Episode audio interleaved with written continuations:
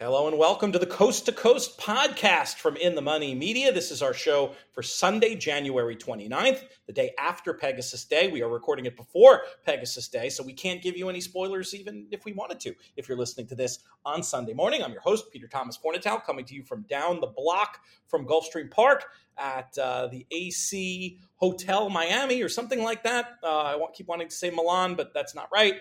And I'm joined today, as I've been for all these coast to coast shows pretty much, by uh, the man, the myth, the legend, Jonathan Kinchen. What's up, JK? PTF, what's going on? Um, yeah, there's a uh, there's a they got expensive drinks downstairs in that bar. Just so you know. I'll be checking that out. I I usually I, have stayed at this hotel many times on visits to Gulfstream, and I always seem speaking of the first coast to coast bed to run into uh, Tyler Frausto from First, and I should always go to bed. And he convinces me to have a drink, and it turns into two or three, and then you end up with the you know feeling like you have a bump in the head in the morning. So it's it's last night I snuck past the bar hoping I wouldn't see anybody I knew, and I actually got a decent night's sleep so I could wake up early and look at this sequence of races on Sunday. This is a bet we love with its uh, one dollar minimum, which actually uh, maybe seemingly contrarily contrarily works in the player's favor. The low takeout, the two tracks, lots of things that we like. This version starts off with Gulfstream Park's ninth race, where we've got a three-year-old allowance. JK, how are we going to light this candle for these races? We'll be uh, watching while we presumably are, are watching football at uh, 419 on Sunday. Uh, I'm going to single Diamond Cool, um, who who ran extremely well last time. and that was off of a, you know a little bit of a light break comes back runs well and I think will improve. And, and also ran well going the seven furlongs, which can be a tricky distance. So th- this just feels like the type of horse that's going to take another step forward. Um, if he does take another step forward, I think he could have a 10 point figure edge on the rest of the, of the rest of the group. Uh, what more do you need? You made this point on the show yesterday about the Lasix angle here. Um, this horse seemed to improve significantly with Lasix. So maybe you can mark that as a new level of ability. I had Diamond Cool as one of my two, but I had a goofy one here, one that requires some imagination. The eight dangerous ride I thought was maybe worth including. I'm going to include. Uh, last time, no Lasix over his head. Only other dirt race I thought looking at that was maybe sneaky good. Solid figure, tried hard, down inside on a day when maybe the rail didn't seem so great I was just hoping in this race that has a lot of speed, they could ride this horse cold and maybe have a chance to make a little bit of noise. I wanted 8 2, just the two for JK. Hey, before we get to Gulfstream's 10, you've been helping me out throughout the season in this loser pool that I'm in, the loser survivor pool. I have to pick one team of these four to lose this weekend. Who should I pick? Um, I mean, I don't know. I looked at the lines, just like just I was Austin was asking me like who was playing or time, so I just always go to scoresandodds.com. I mean, they're both like extremely close. The Eagles are two and a half point favorites. The Chiefs are, are one and a half point favorites. Like that's that, that's you know those are under field goal games. That it's pretty exciting. The NFL should be very happy about that in terms of evenly matched uh, teams.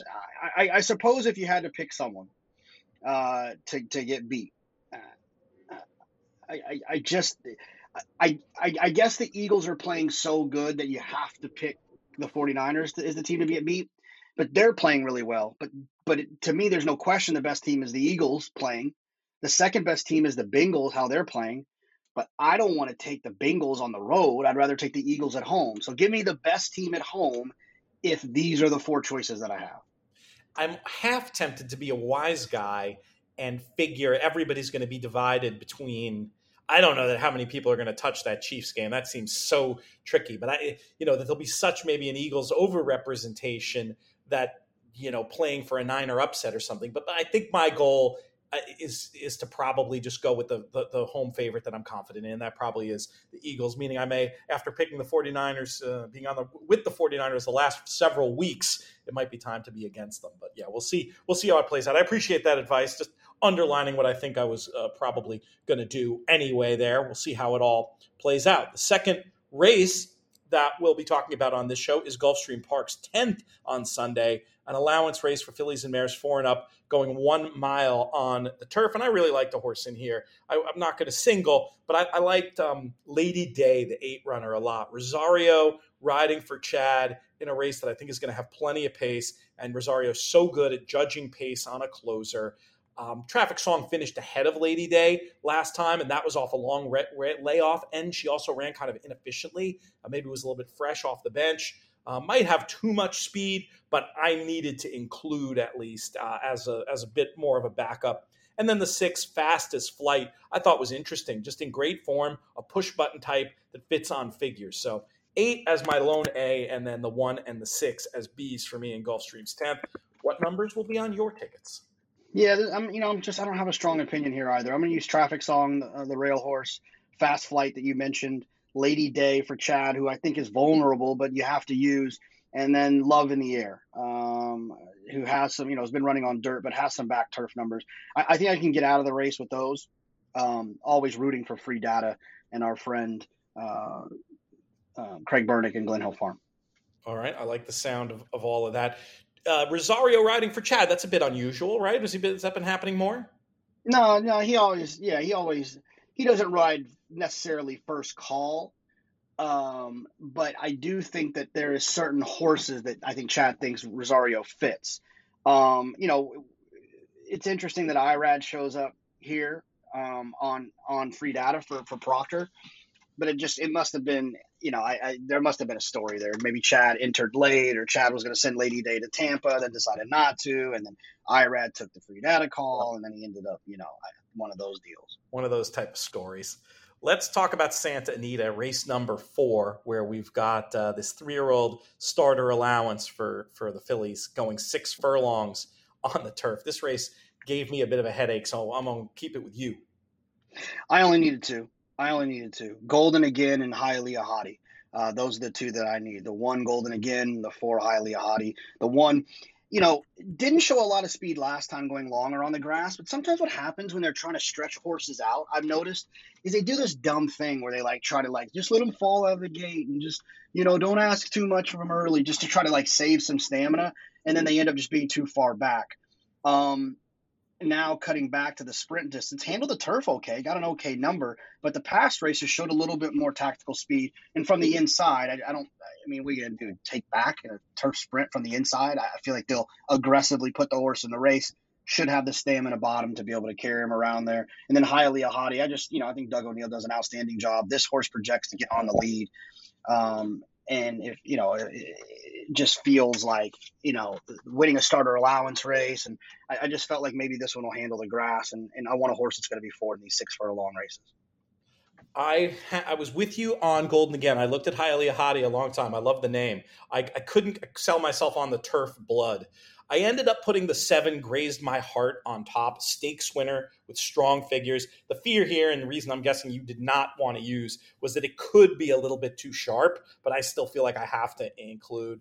I've got a goofy one as well, the nine uh, Miss Belimbusto. This horse did not break down the hill, but I thought this race was like sneaky okay. Rushed up, cut out some decent internal pace figures, came wide, and I just like the fact that this horse had the 5.5 furlong win um, stalking off a slow pace, just making me think six furlongs is probably the right distance for this horse. I think this nine might be a live long shot. And then the one, Golden again, has that angle I love, just the big figure improvement, getting onto the turf for the first time. A lot of times these horses, people play them to regress and they just keep improving. If Golden again does that, I think we could have a winner on our hands. Seven, nine, and one for me for JK. One and four as we go back to Gulfstream Park for their next race and uh, I'll kick this one off. This is uh, race number 11, right? Do I have that right? Yes. Three year old maiden special weight fillies going a mile and a 16th. I thought you had to spread here. The 10 Telendos showed a lot of run late on debut, and I do not think that was just a setup at all. Uh, the pace looked slow there, actually, and she stumbled early. Uh, this horse can run.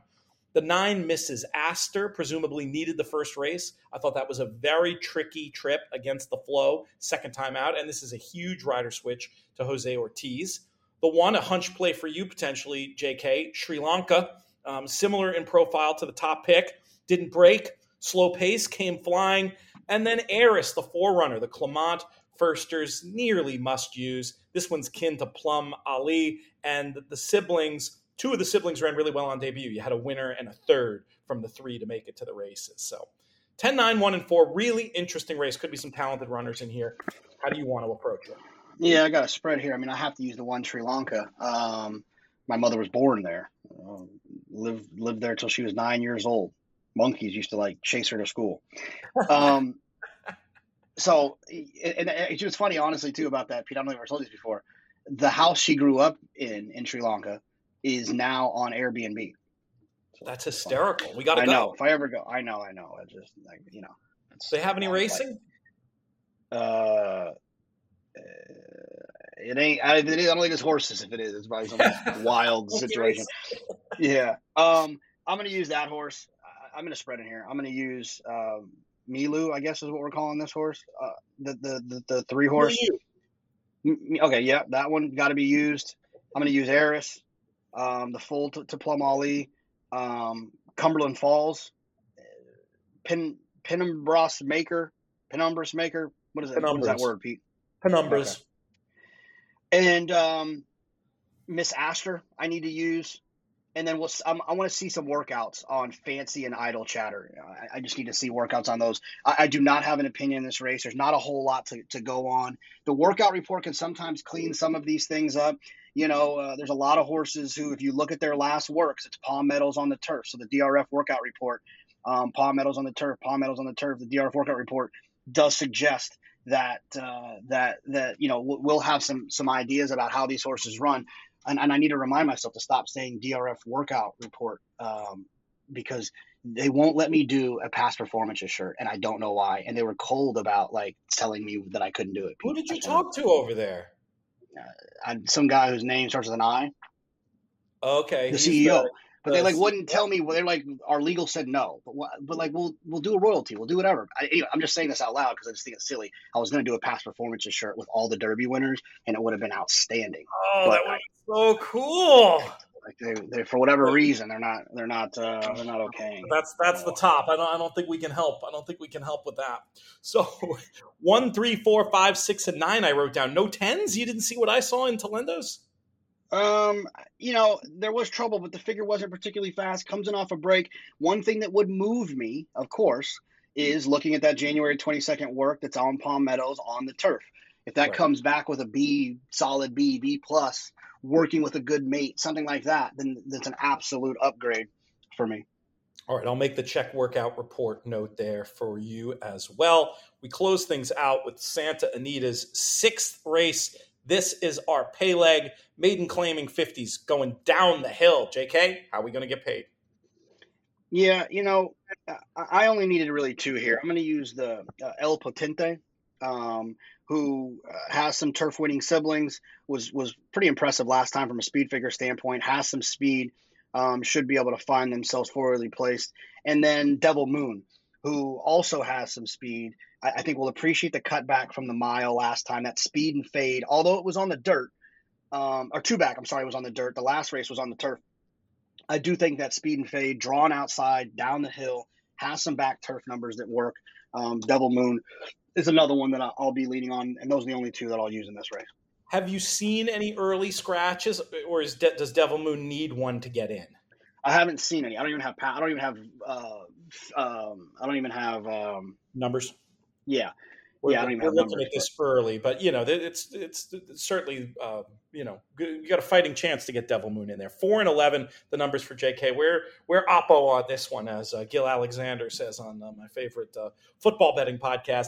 Number nine, Andros. I like this horse. Ran okay at a much higher level. Uh, you know that fig was good. Returning here as a gelding, I thought was interesting, and I wanted to give the ten Chicago Soldier another chance. Bet hard down the hill on the drop, and it just all went wrong. I think this horse should get another chance, and I'm with you on Pot. I'm, we're not really Oppo because I am with you on El Potente. I just think um, pedigree wise, this horse and the turf, I think, could be a very uh, very good mix. You mentioned the dam side, and you know you you like Temple Cities on the on the turf as well, being by Dynaformer. So uh, I got one thought about Andros, and and, and, and, not to talk you off, but just a, just a point that I want to be able to say so people can recognize it you know, SF Racing, Starlight, Madaket, Masterson, when those horses, when they buy horses and send them to Baffert, they are doing whatever that is that they're doing is the complete opposite of trying to find a turf horse. Yes. Uh, they they anything that suggests turf, no, no, no. They they want dirt stallions. That whole syndicate is to create stallions, stallions like authentic, like charlatan, um, like eight rings. We'll see how that turns out. But that's what they're that's what they do. Um, the fact that this horse is ended up on the turf after being gelded and switching barns just kind of makes me think there might not be much there. You're probably right, but what and, and I wouldn't like this horse in a maiden special weight on the turf, but the yep. maiden claiming 50 level, I just don't think you got to be, you know, that great 100%. To get there. So that's 100%. I will I will leave that one in the mix. But that's a good point, just a, a good way for people to uh, to th- look at the world and think about the world. JK, I got to kick you out. I got uh, Duke Matisse in the green room here, and we got another show for uh, Saturday on the Pegasus to to record. But uh, great catching up with you as always. Tell him I said hi. I will definitely tell him you said hi. Thanks to JK. Thanks to our friends at First Racing, especially Aidan Butler and Peter Rotondo. Uh, thanks also to our founding partners, the Thoroughbred Retirement Foundation and 10 Strike Racing. You know, around here, we love to root for the purple and black, especially when Looms Boldly is on the track. This show has been a production of In the Money Media. Our business manager is Breeders' Cup Betting Challenge champion, Drew Coatney. Our chief creative officer is that guy over there, Jonathan Kinchen. I'm Peter Thomas Fornatale. May you win all your photos.